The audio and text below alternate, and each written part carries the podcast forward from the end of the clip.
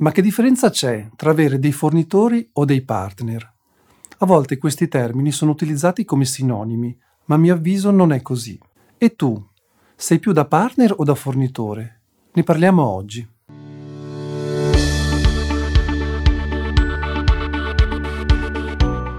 Ciao, sono Andrea ed oggi parliamo della differenza tra avere dei partner o dei fornitori credo sia importante individuare quali siano i vantaggi e svantaggi per il percorso che il cliente desidera fare, in particolare per quanto riguarda, come sempre, gli aspetti di Security SAP. Partiamo dal significato di queste parole. La prima, fornitore, significa produttore o commerciante che fornisce prodotti o servizi ad un certo acquirente.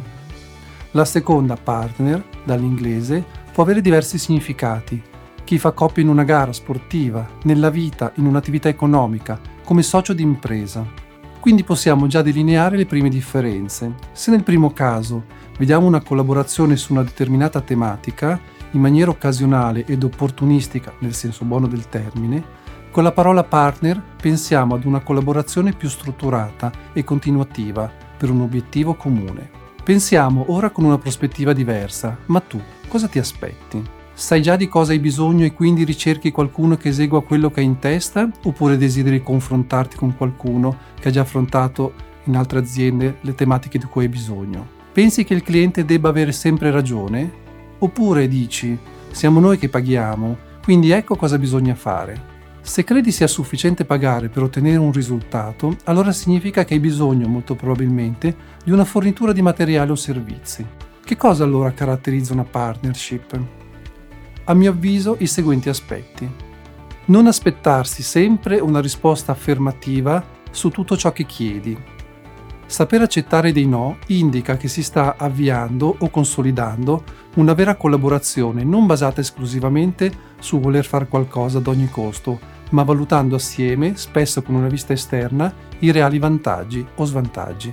Chiedere e confrontarsi assieme su come procedere nell'intraprendere un percorso progettuale porsi sempre dei dubbi, provare ad immaginare assieme se quanto ipotizzato possa realmente essere sostenibile, non solo a livello progettuale, ma anche a livello di gestione quotidiana. Essere onesti e realistici. Spesso alcune richieste vengono fatte dai clienti senza conoscere le reali implicazioni tecniche e, specialmente, organizzative. Questo comporta che alcuni progetti vengano largamente sottovalutati soprattutto per gli aspetti legati alle tempistiche e al coinvolgimento degli attori previsti, siano ad esempio IT o business. Meglio quindi parlarsi chiari fin da subito, per evitare brutte sorprese a seguito. Il fornitore fornisce i suoi materiali o servizi concordati tramite un contratto e il cliente li accetta. Il partner è una figura esterna che assiste il cliente nel prendere le decisioni e ha il coraggio di far cambiare idea al cliente se pensa che stia sbagliando. Allora come individuare se ci si sta muovendo bene in questo senso? Fatti raccontare dal fornitore come ha affrontato i progetti realizzati in altri contesti.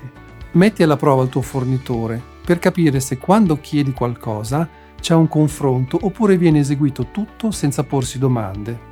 Ovviamente è tua la scelta finale su qualsiasi richiesta, ma è importante avere almeno un punto di vista diverso.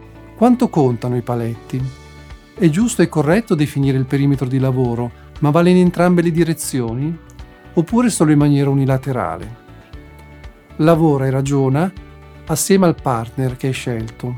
Se sai già cosa fare e come farlo, chiariscilo subito. Scrivi cosa ne pensi nei commenti. Se trovi utili i nostri contenuti, iscriviti al nostro canale ora. Contattaci se vuoi scoprire come migliorare la security SAP. A presto, ciao!